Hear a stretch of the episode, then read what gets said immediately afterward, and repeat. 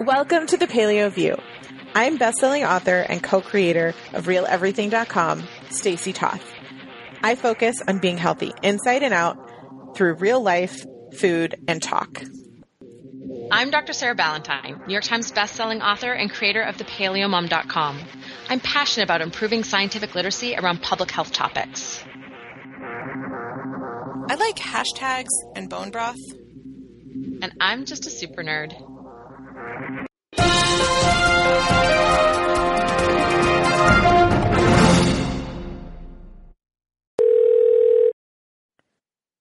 Welcome back, listeners, to another episode of The Paleo View. And hi, Sarah. How are you? you know what? This is episode 301. I do know because last week we talked about it being 300.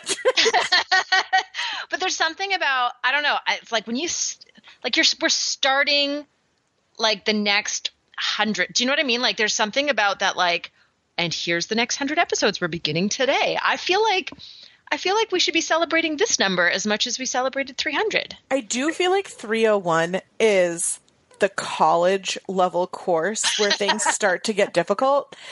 And I will tell you, listeners, we are living up to that expectation this week. um, Sarah, we have never had eight pages of podcast notes before. I uh, this I might break the record for the most like time I have spent researching a topic just for the podcast. I mean, there have been a few other topics we've covered on the podcast where I've done a ton of research, but often that research is sort of multifunctional, right? I'm doing the research for a book or for the blog, and I'm like rounding out some specific area for the podcast. Um, but this is by far the most I've spent in like in recent times uh, researching a topic, and I really do kind of I almost feel like my my brain is full and it will not hold any more information. So we are not allowed to go on any tangents today because there's no there's no ability to think coherently past um, this this level of notes. But it was just one of those things that as I got into it, I normally keep uh, handwritten notes as I'm as I'm researching, and I got into well like uh, yo here's a good this is a good quote from this you know this paper this is and I'm like oh once I'm getting into quotes like just copy and paste is the way this has got to go. Um, but uh, but yeah, this was this was a beast, and in part because um, and as our listeners will will discover as we get into it, this is one of those fields that has been heavily researched for decades. And what happens when you have these sort of large um, topics is you end up with you know results from studies that contradict. And so it's not just a question of like understanding um, you know, what do we know? But it's sort of understanding the the nuances and understanding consensus, and that is always what makes um, I mean, it's what makes reading science really interesting to me, but it's also what makes it much more time consuming. And I would say that even between you and I, because we started preparation for this last week. Yeah, the words, more than ago. Yeah, the words that you used were nuance and consensus. And there was there was a lot of that that you and I needed to work out because I had information and research that I had done that was different from information and research that you had done. And it was important for us to make sure that we both felt comfortable and confident in giving you listeners the information that really represents, I think, well rounded consensus and nuance from all perspectives. And so, what seemingly seemed like it would be one of those quick topics for us, because yeah. in full disclosure, we sometimes avoid questions that will require a lot of in-depth research when we're short on time and when we're, we're like, short oh. on time. I mean those are always really interesting podcasts to do. I don't want to dissuade people from asking no, no, no absolutely. yeah. topics. Um, but they you know my certainly my time to do research varies week to week and some weeks. I mean this is i mean literally i've been researching this topic for like 10 days. Like we recorded a whole other podcast in between when I started doing the research for this topic.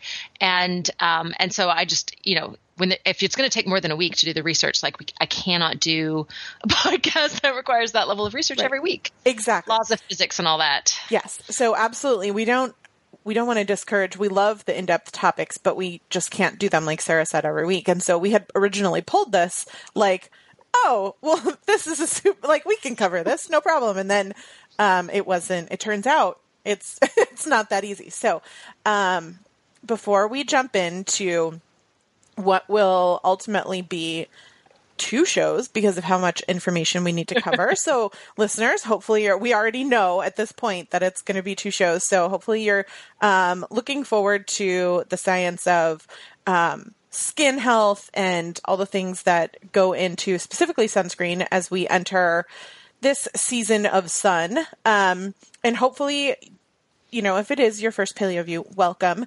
Uh, but this is a 301 level college course.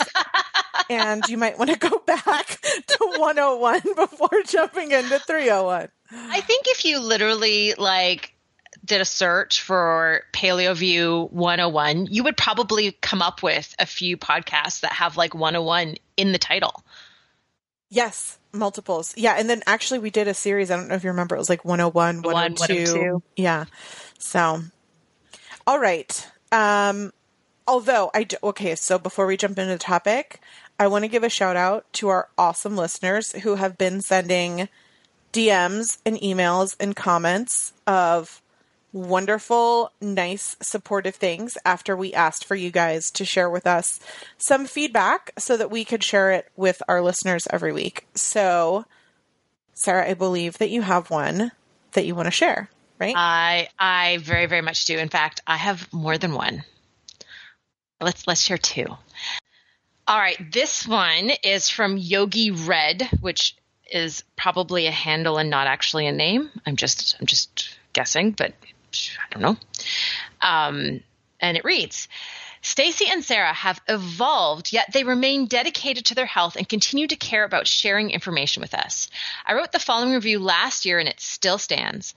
I was AIP for two years, paleo this last year, and have to troubleshoot what isn't working for me, so I'm still on the journey. It is great to listen to these real ladies who have been maintaining the paleo and AIP lifestyle for over four years. This is important to me because I've been doing it for over a year, and it is heartening to hear Stacy say she's now more tolerant of foods than used, that used to wreck her. That kind of healing is possible, and Stacy and Sarah are living proof. I love how they emphasize over and over to eat foods with the idea of providing abundant nutrients to your body, to choose foods based on how well they will heal you. It takes the repetition for me to hear it instead of filtering it through my diet mentally and wanting reward food so much of the time. My journey is far from over, and I love hearing Stacy and Sarah talk each week about the struggles and the things that have evolved for them over the years. It helps me stay on my path, knowing that things will change for me even if it takes years. They emphasize inclusiveness, meaning listening to respectfully different viewpoints, and also meaning that you are still paleo if you eat something off the plan occasionally. They emphasize taking in the information and guidelines from the paleo movement and science, and then exercising your own brain to find what works best for you. I identify with a lot of what they have been through, so they are like good friends. We are good friends. Yes. It makes my heart so warm. My cold black heart actually gets a little warm and fuzzy when I hear people say that they feel like we're all part of a community and buddies together. Thank you so much for that wonderful review that you've evidently left left more than once. So listeners, if you've left a review once before and you're still listening and you still like us, you can go leave another review and refresh it. How amazing is that? You get to do you get to edit your old review and repost it or do you get to I don't even know how iTunes does that. Yeah, I feel like it's probably something that would be useful to know, but I don't have the answer. All right, listeners, apparently we need a little schooling on how to leave iTunes review, but we do love reading your reviews. Um, so I promised a second one. This one is from Ms. Cruzy. My review is long overdue. I have been listening for a year and a half. I first started to binge on old programs and got to see how much they've grown. These ladies are really entertaining and full of knowledge.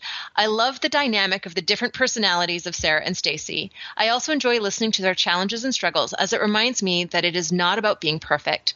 They make me laugh all the time. I enjoy the down to earth, no nonsense approach and love the science with Sarah. We'll love to hear the kids interviewing the moms. Thanks to Stacy and Sarah for all that you do for us. Gosh, it's been a long time since we've had kids on the show maybe once we're through all this in-depth science, we could have them on for a break about something lighthearted I mean, and fun. My kids are at that like ham stage where they love the spotlight at any point. Mm-hmm. So Uh, we could just give them the podcast for a whole episode. Just be like, you guys record it. Seriously, if we turned it on video and did it with Wes and Mira, they would They just chit chat with each other the whole time. would, they would just start talking about like superheroes and Lego. and space, yes. yeah, it would it would get off topic pretty quickly. I think. I love hearing these viewer feedback. So I just want to say thank you to was it John? Who was it that recommended this at PaleoFX? It was Tom. Tom. I'm so close. Tom's idea. Tom's wonderful idea. So hopefully, uh, we can inspire you all to go back and listen to ones that you haven't yet, or ones you really loved and you maybe want to listen again, or just to say thank you and we appreciate your kind words. But we have a big show ahead of us, so I think we should jump in. You ready? You got your your nerdy brain I hat I on? have so many notes right now. So many. Okay. Do you want to introduce the topic? Sure.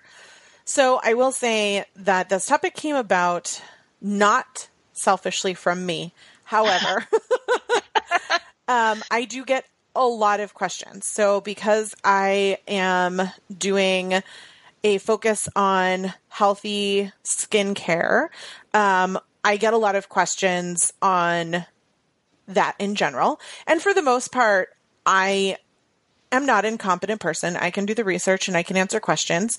And um, this topic keeps coming up because I think we are all affected by the sun and our skin. Like every single human has skin.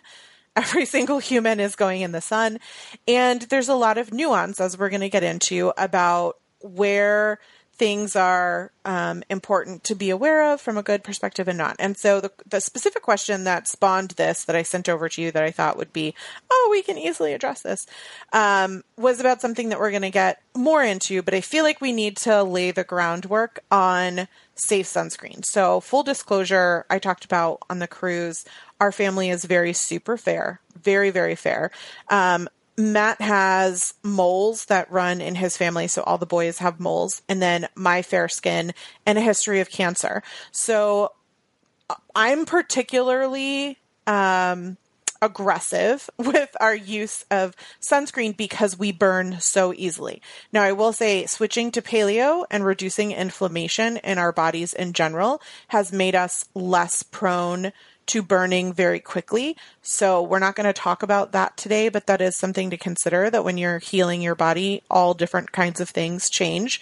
But that does not change the fact that we are very fair and we use sunscreen a lot. So, um, with that said, um, I have had to look into how to keep us safe with sunscreen, what actually works, but also what isn't introducing additional negatives when we're using it. And so that's what we want to talk about today, um, both from the perspective of what kind of sun is good, um, what kind of sun is not good.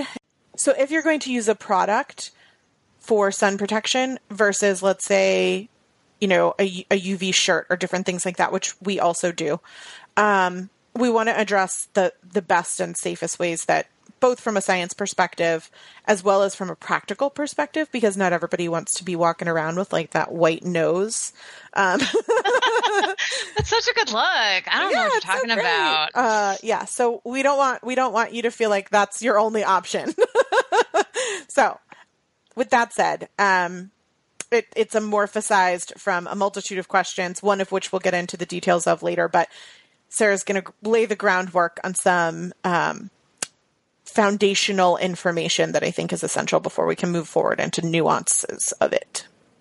Yeah, so let's just start with like what are risk factors for skin cancer because I think that when we talk about sunscreen um, that is the the dominant motivator for many people. I mean, there's also just like sunburns are not fun, so there's the idea of just preventing, you know, several days of pain. Also, could be a motivating factor. But I think that when you when you hear dermatologists say to use sunscreen or your doctors or you know whatever uh, sort of public health professionals that is the number one rationale for for sun for using sunscreen is uh, preventing skin cancer. So definitely sun exposure is a risk for skin cancer, but it's different for the different forms of skin cancer. So there's basically three forms. Melanoma is the most dangerous. It has the highest mortality rate and the highest, uh, it has like a high metastases rate. So it has a lot of complications that come with it. And then there's squamous cell carcinoma and basal cell carcinoma, which uh, have much lower uh, mortality rates, much lower metastases rates. So typically, for, with squamous cell and basal cell carcinoma, um, the cancerous cells can be removed, and then typically the person's just fine. Whereas melanoma, it's a it's a much higher risk and a much more complicated uh, cancer treatment protocol. So with uh, squamous cell carcinoma and basal cell carcinoma, it's the the highest risk is is really total UV exposure uh, cumulative to date. So there's an, an, a variety of studies showing that the more sun exposure you get, and especially burning sun exposure, um, the higher your chance of squamous cell or basal cell carcinoma. With melanoma, it's not actually so much related to total UV exposure, but more sporadic uh, intense exposure. So that pattern of I don't go out in the sun very much, but then I do go out in the sun and I get a sunburn. That pattern of sun exposure is more strongly linked with melanoma. And what's really interesting about melanoma is people tend to get melanoma on parts of their bodies that are not uh, exposed to suns. So men will typically um, get melanoma um, on their their trunks, and women will get it on their extremities. Um, but it's it's sort of an interesting, like it's a much more complex situation. So that sort of being said, it is a little bit more nuanced than just you know total UV exposure equals you know these um, sort of uh, less severe forms of skin cancer and sporadic exposure with burns equals this more um, sort of high risk you know high, higher mortality skin cancer. Because studies sort of have looked at people living in different areas of the world and tried to dissect, dissect risk, and it really isn't as simple as uh, sun equals skin cancer risk. Um, there's a variety of other risk factors that are are very sort of well understood. Um, one of them being vitamin D deficiency, being a very very strong risk factor, not just for skin cancer but for all cancers. Um, various chemical exposures, um, having a weakened immune system. So you know that's science is done in the context of HIV/AIDS, um, but because cancer is really caused by a dysfunctional immune system, you can translate that out. There are certainly other cancers um, that are associated with autoimmune disease, for example, because the dysfunctional immune system that's happening in one increases the risk of a dysfunctional immune system occurring in the other. Uh, smoking dramatically increases risk of all cancers, including skin cancer. Um, skin cancer is also strongly related to family history, and uh, having a fair complexion or being a redhead also increases risk. That's why Stacy's so assertive. assertive. That's it. That's it. Um, and um, having moles increases risk of melanoma specifically, not basal cell or squamous cell carcinoma. And so th- there really is this much more complex environment when it comes to um, skin cancer. The darker your skin, the lower your risk of skin cancer generally so it, it really becomes this this very uh, it's it's a complex collection of factors that increases risk of skin cancer. But looking very very specifically at sun exposure as a risk factor, there really does seem to be um, there really is a much bigger effect from burning compared to tanning for all forms of skin cancer. So, looking at various studies, so for example, uh, one study showed that uh, a sunburn increased risk of melanoma by 2.4 times, which is a really, really big increase, but it still increased risk of squamous cell carcinoma by 32% and basal cell carcinoma by 48%. What was really interesting about that paper is it only showed a link between sunburns and skin cancer in men and not women. So men are a much higher risk of skin cancer, and um, there's a lot of studies that when they dissect men versus women, the risks for men for any given factor are higher than the risks for women.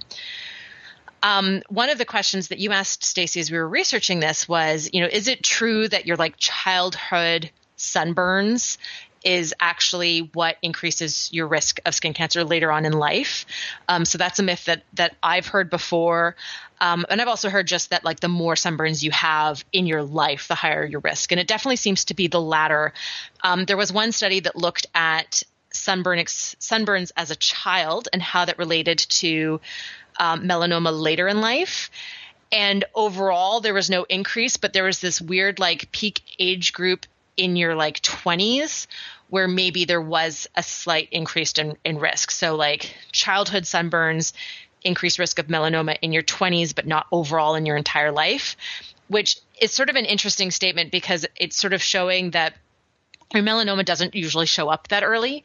So it's sort of this like rare form of melanoma that's coming very, very early in life might be directly related to childhood um, sunburns. But overall, it's not impacting lifelong risk of melanoma. Um, and so what's there's this collection of studies showing um, that sunburn increases risk of all forms of skin cancer, but melanoma is a, is a much bigger effect. Um, there does seem to be for basal cell and squamous cell carcinoma, there does seem to be a dose response. So the more often you sunburn, the higher your risk of cancer. Um, it's it's true for melanoma as well, but it's actually a stronger a stronger effect for um, basal cell and squamous cell carcinoma. So we do have this this collection of studies showing that um, even though there's a lot of risk factors, that sun exposure is a risk factor, and it's very very likely um, it's very, very likely a collection of factors. So it's the sun exposure in the context of not getting a lot of antioxidants in the diet, in the context of increased systemic inflammation due to chronic disease, in the context of vitamin D deficiency, uh, in the context of more chemical exposures in the rest of our lives. So it, it's it's very, very likely this confluence of events that's increasing risk. So it's um, I think it'd be interesting to take a little aside here and uh, differentiate between what is a tan and what is a sunburn. I mean, besides the, the, fact that most people are sort of familiar with, well, like a tan makes me look, uh, you know, thinner, whereas a sunburn is red and it hurts.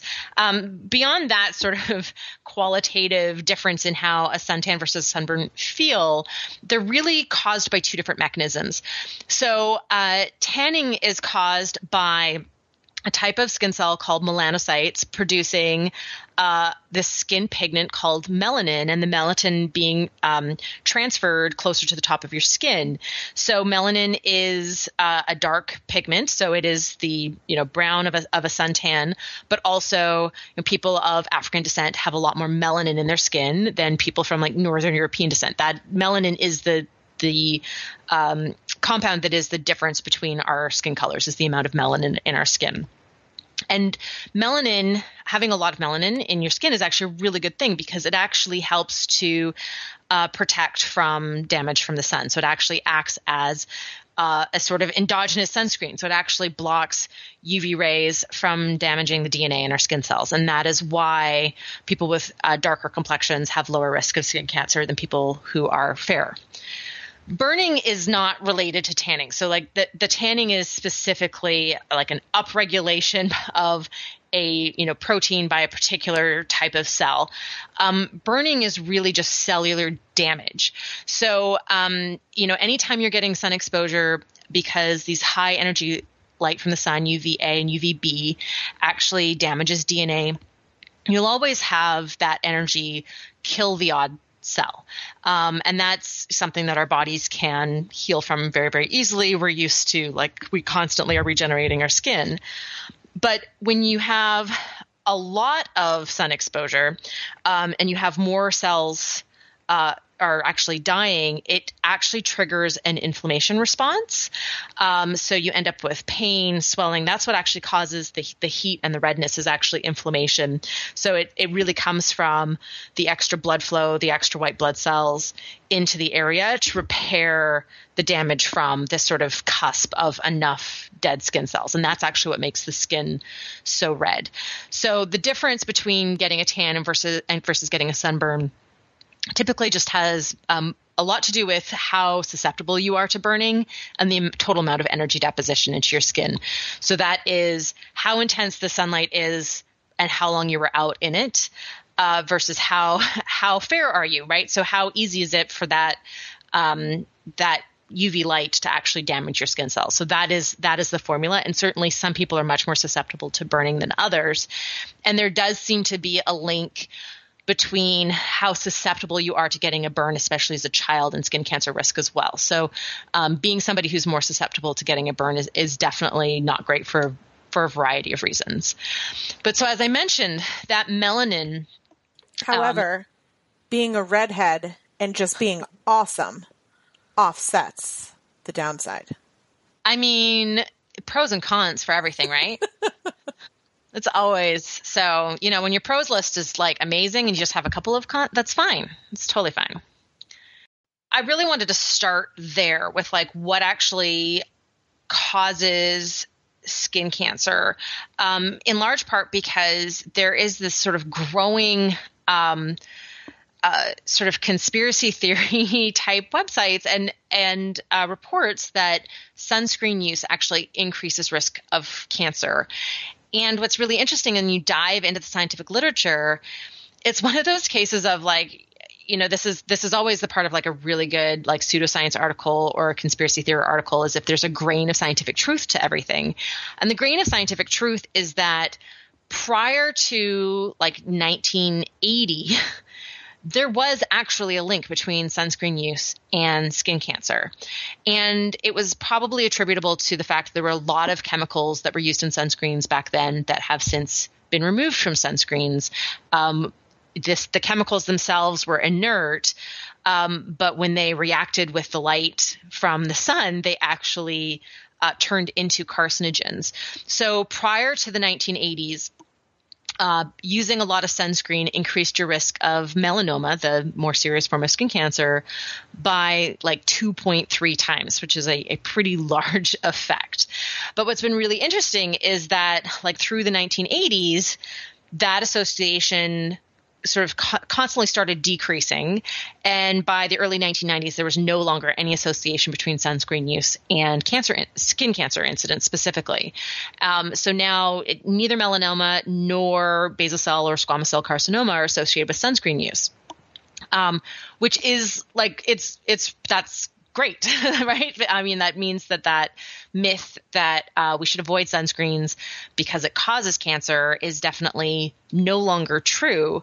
Um, what's interesting, though, is um, there's a collection of studies that have tried to look at um, prevention of skin cancer by sunscreen use, and they also don't show a very strong effect. So it it may have something to do with how people are using sunscreens. They're using sunscreens to spend more time outside. It may have to do with the type of sunscreen they're using. It's sort of hard to parse the knowledge that increased sun exposure and increased exposure to UV radiation is definitely linked to increased skin cancer incidence, except that sunscreens, which block that exposure, might not decrease. And that's one of the reasons why um, over this episode and next week, we're going to get into the nuances of different types of sunscreen because that may be the key difference here. Um, but there's also a really interesting benefit to non burning sun exposure. So there are some people who, believe that the reason why there's not a um, link between sunscreen use and decreased cancer risk is because of people getting so overboard with sunscreen that they're actually losing out on some of the benefits of moderate, right, non-burning sun exposure. So the the most important of this is probably vitamin D. So we know, for example, that approximately 75% of Westerners are vitamin D deficient. Um, and that is in part because things like inflammatory diets and high sugar diets can help deplete our bodies of vitamin D. It's in part because we're spending more time indoors than we ever have before. Uh, it's in part because when you're eating meat from, um, you know, feedlot raised animals, animals raised inside, their meat doesn't contain any vitamin D. So we've we've really switched the quality of our meat in the last 50 years. Um, and it, it could also be the fact that that sun has some other some other benefits to our health. There is a stress relieving um, aspect to being out in the sun. There is a circadian rhythm entrainment aspect to being out in the sun. And we know that, for example, mismatched circadian rhythms are an independent risk factor for cancer and cardiovascular disease. So there is actually some some benefit to getting some regular sun exposure um, compared to being a complete what's called a sun avoider. So somebody who won't go outside ever. And there was actually a recent article that compared um, life expectancy. So they weren't just looking at skin cancer, they were looking at all different kinds of outcomes. So they were just really looking at, um, you know, all cause, cause mortality, a general general um, measurement of, of health and longevity. And so what they were able to say was like they're they're high sun people who who did a lot of you know tanning and that type of thing, they did have an increased risk of these skin cancers, but they actually had um, lower risk of a lot of other health problems like cardiovascular disease. And this was actually a quote from the paper. Uh, non smokers who avoided sun exposure had a life expectancy similar to smokers in the highest sun exposure group. So it equated um, being a smoker with avoiding the sun. So if you avoided the sun, that was about as damaging to your overall health And in terms of risk, I mean, obviously it, it's it's a different different mechanisms. Um, and so their their thought is that this this likely has to do with with vitamin D, and that's that's probably the reason behind that. Um, although there are potentially some other benefits to, to sun exposure that we don't completely understand, and I'm we will certainly get into some of that. Um, as as we go on in this episode. But so overall, we can kind of make this this this broad strokes. It's um, important not to get sunburns. Sunburns increase risk of skin cancer. It's better to use a sunscreen and get sun exposure if you would otherwise sunburn. But moderating sun exposure is also really important. So getting some sun exposure where you're actually you know letting the, the sun rays hit your skin so you, that you're making vitamin d um, that that type of sun exposure as long as you're not going to the point of burning also has benefits. so we, we know there's tremendous benefits to being out in nature to being outside to getting sun exposure. So whatever we can do to uh, experience that without exposing ourselves to a sunburn is going to be really beneficial. So I will say, like you said, I am super aggressive because in our family, we can go from getting sun exposure to getting a burn very quickly. Um, Finn seems to have more of Matt's type of skin so that it quickly morphs to a tan, which is kind of interesting given that you were saying that there's different mechanisms. But um, for Wes Cole and I, like we never get a tan. Like there is no such thing as a tan. There's like a few more freckles, but um, like there it the melanin in our skin just does not exist. Like it's um, so for me, I if I wear sunscreen, I have to reapply and I have to do it for the whole time that I'm in the sun because even the amount of sunscreen that I'm wearing, like it will wear off and I will get some sun exposure.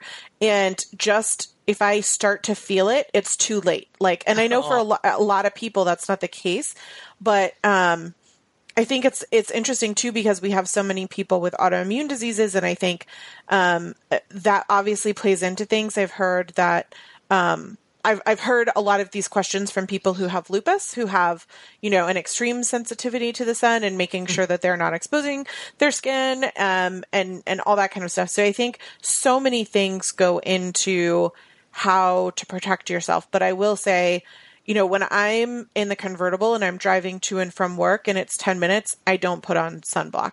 I do have, and I'm, I'm actually going to mention it when we talk about titanium dioxide later, which is this whole other thing that we're going to get into. I, I do wear something on my face, um, just because I, I don't want to be like the old lady um, at the age of 40 with, with aging and all that kind of stuff, which can happen really quickly if you have fair skin and your body is taking in the sun more intensely than someone else, which is essentially what's happening. So, um, yeah, that's all I have to say about that, other than we're super fair. Womp Well, womp.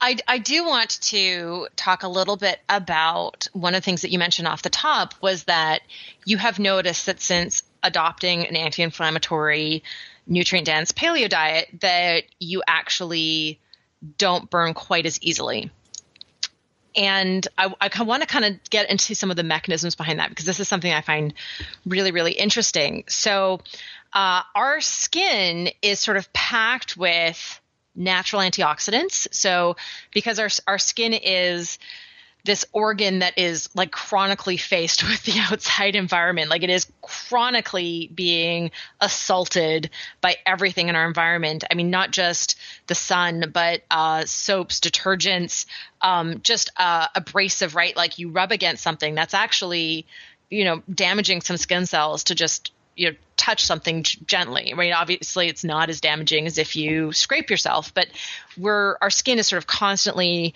having to regenerate and and work to maintain that barrier between the inside of our bodies and the outside of our bodies. And so, in our skin, our skin is packed full of really cool protective mechanisms that are are designed to help us heal really quickly. So, for example you know, we have a, you know, not like the gut, which houses, you know, about 70% of our immune system, but we do have uh, a, a, fair amount of sort of immune barrier happening in our skin. So that that's one of the reasons why, um, if you scrape yourself, it you know a scrape will turn really really red and puffy really quickly. Um, that's because the immune system is like right there to to react really really quickly. Um, and in terms of of sun exposure, we have because um, uh, oxidants are produced as uh, high energy light from the sun, so so UV light from the sun uh, interacts with our skin, and we actually have a variety of antioxidants that are uh, in our skin. For example, uh, carotenoids that are in our skin at any given time that can help to repair that damage. And there's actually some really interesting studies showing that a higher plant phytochemical diet, so eating a lot of antioxidant, uh, you know, berries, uh, you know, leafy greens, cruciferous vegetables, these uh, fruits and vegetables that are just really, really packed with antioxidants, can actually reduce the a chance of getting a sunburn. So it increases how much UV radiation it would take for us to get a sunburn.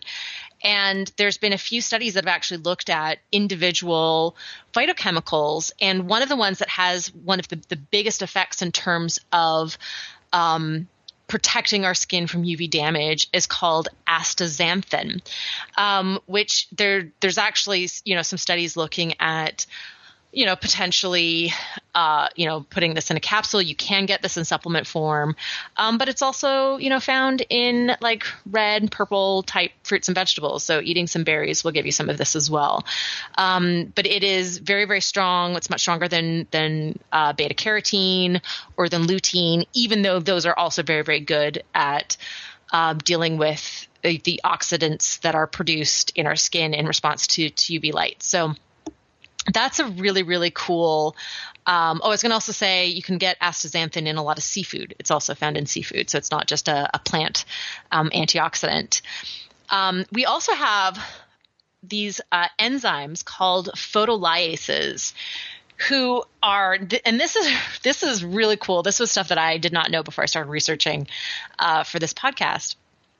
They are activated by visible light uh, so the you know the entire rainbow of visible light, and there's different photolyases that are activated by different wavelengths of visible light, and they actually heal DNA damage caused by UV light. Like that's that's their job. That that that whole enzyme, what it does is it literally goes in and repairs um, uh, single-stranded DNA breaks. So it literally goes goes in and repairs that damage.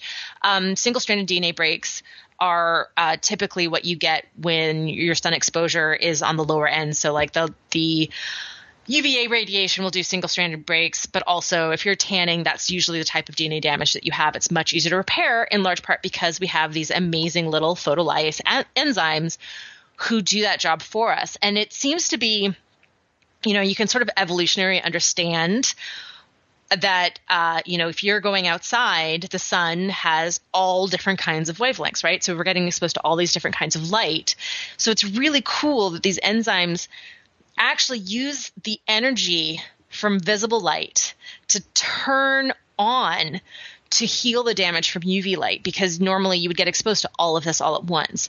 And so even though um, you know we do have these collection of studies showing that at least with basal cell and squamous cell carcinoma, sort of total UV exposure over a lifetime is, is one of the, the risk factors.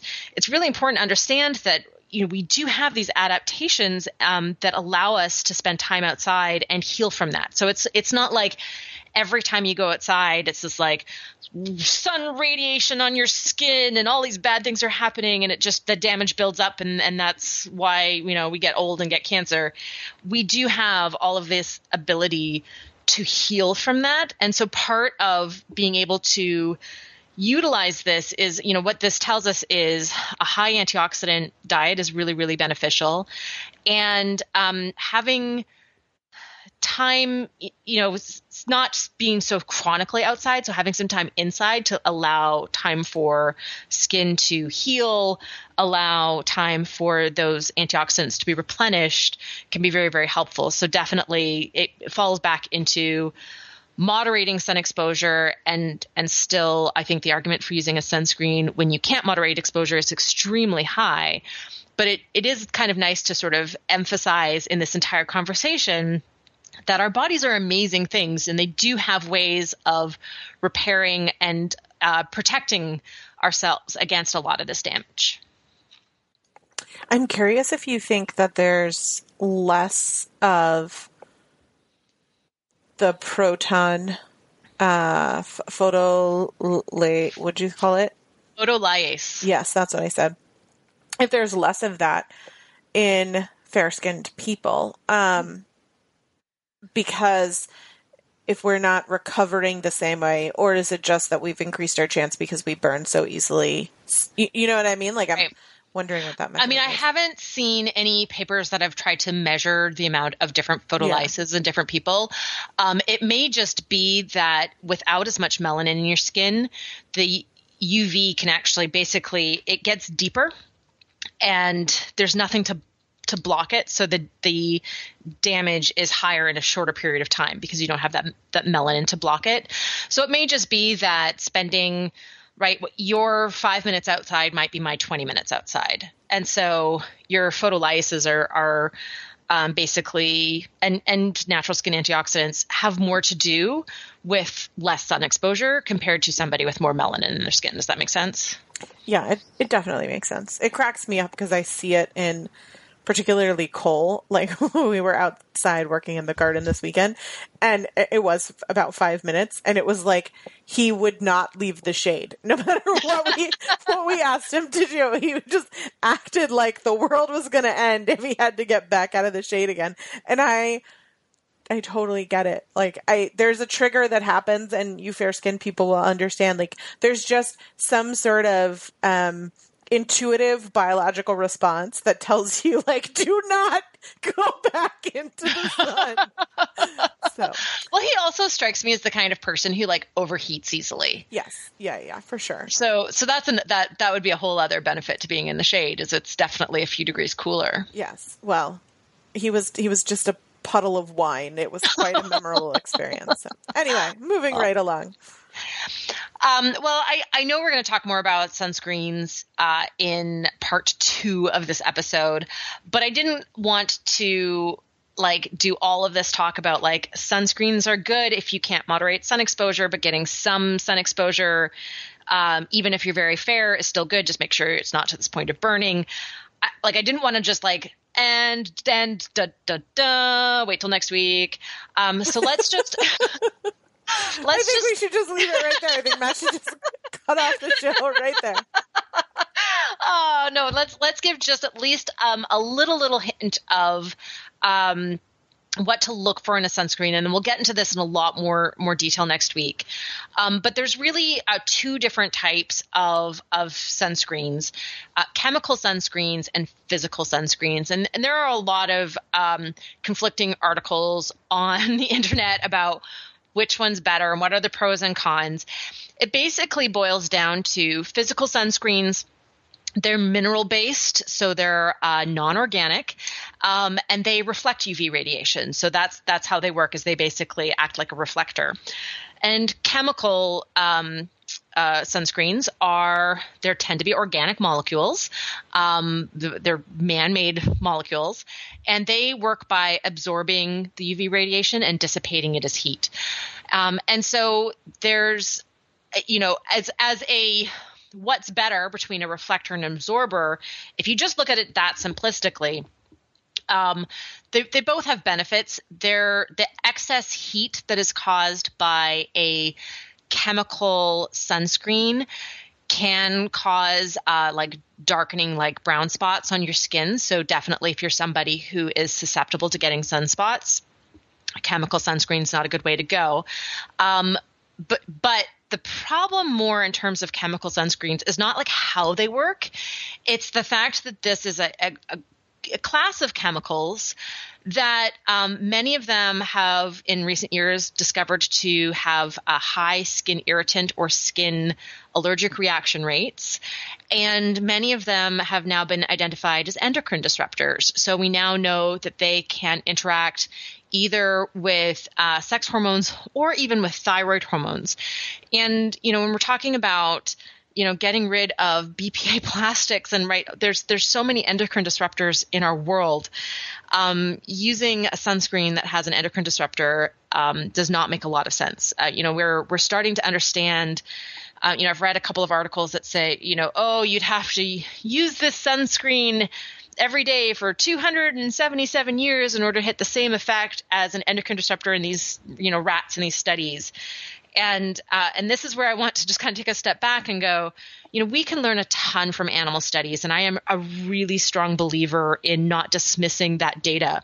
But we do need to understand that um, in toxicology studies, we are much more sens- sensitive, typically, than the animals that are being studied on. So you can't always do a uh, mass calculation and go, well, you know, we're X hundred times heavier than a rat, therefore we would need to consume that many hundred times more of this chemical to cause the same effect.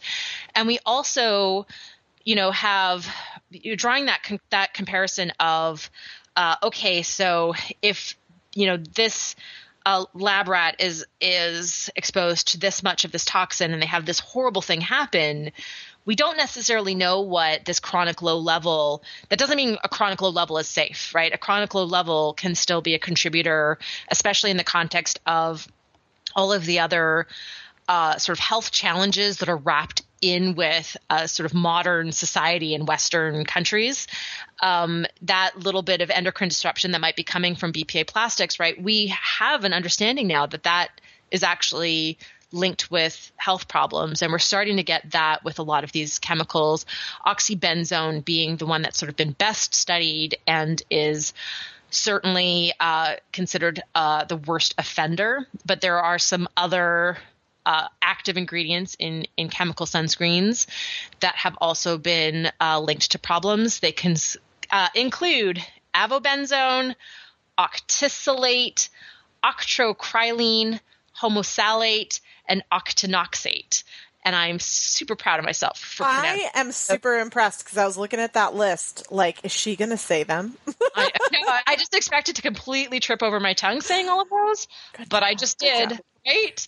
So, um, the other thing that I want to mention that really has nothing to do with humans, but is also important. You know, we talk about the earth and sustainability and grass fed farming and, and all the things that are so important oxybenzone as well as all those other chemicals I'm not going to say as well as Sarah did have also been shown to contribute to killing the reef or causing changes to the coral reef that take hundreds of years. And Hawaii has recently banned chemical sunscreens.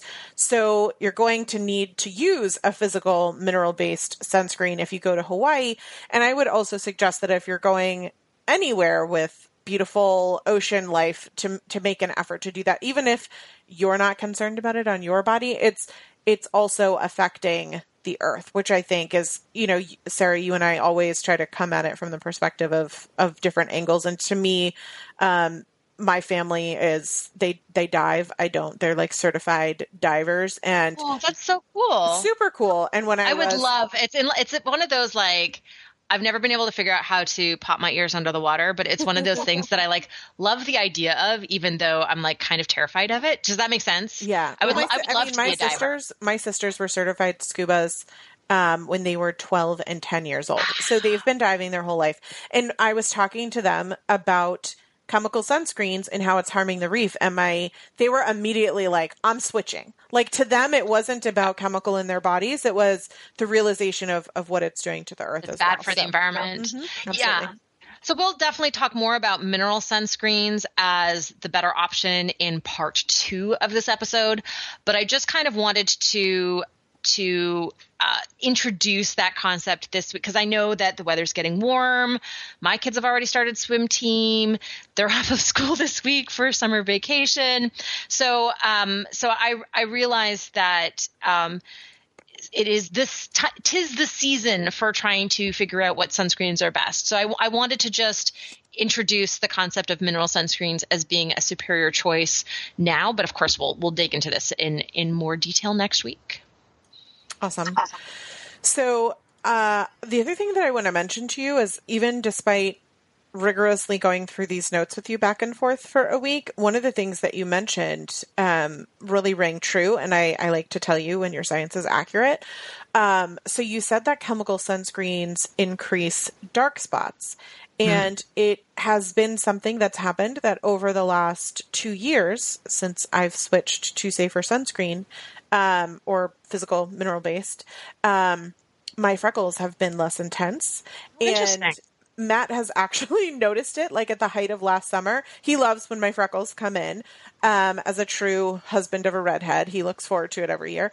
And he even said to me last year in the height of summer, like, I don't know, like, what's going on with your freckles? Like, where are they? And I had no idea that there was this link between chemical sunscreen and dark spots because now it makes sense to me that by not using a chemical sunscreen, those what are dark spots, that's what freckles are, um, aren't coming out as pronounced or as intensely in color. So I think it's really interesting because there's actually only about a 5% difference in the amount of heat generated using a chemical sunscreen versus a, a physical sunscreen, which is, is not a big difference, but it's actually enough that there have been a variety of studies showing that uh, chemical sunscreens increase hyperpigmentation, whereas physical sunscreens don't. Yeah, it's definitely uh, interesting to me, and, and one of the things I hadn't put two and two together until now. So look at that. Every everybody, we're we're all learning something new today. So I look forward to continuing this conversation, and we're going to get into some more nuances of light exposure. I'm not going to refer to it as sun exposure because we're going to get a little more nuanced, um, as well as the the science of the different kinds of options when you're going from chemical to mineral. So super excited to come back at you with more information next week. I know that we're keeping you waiting. Um, I will say that if you are going to a Memorial Day barbecue and the pool and all that kinds of stuff this weekend, um, just hopefully this information has has helped you prepare for making some choices. I personally look for sunscreen that is non-nano and we're going to talk about that next week um, as well as mineral based and i would highly discourage the use of um, pro not propane pro, don't put propane on your body um, aerosol Oh, yeah. because of the environmental factor that we're Yeah. talking about as well. So, um, just a couple of other things that I want to add if you're if you're going out and looking for sunscreens. I of course personally use Beautycounter, but there are a lot of safer sun lotion options these days but those are just the things that i would look for on the label um, if you're like oh my gosh all i have in my cabinet is chemical and it the pool is opening this weekend what should i do and you're running to a store so stay safe, everybody. The sun will, sun will get you. and stay tuned for next week. dun dun dun. Dun, dun, Thank you for listening to the Paleo View. If you enjoyed the show, please take a moment to rate us on iTunes. You can also support us by shopping for our favorite paleo products on the sidebars of our individual websites or by donating through PayPal.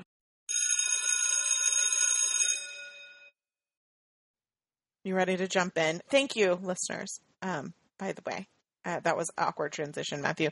Just because we want to make you have as many cut points as possible. It's because we're recording Monday, so there's no pressure. That's what it is. Also, When, Wednesday, there's pressure. I've been like reducing my coffee intake, and I really feel it. A sad story. I know. Well, it's good for you, the whole thing, you know.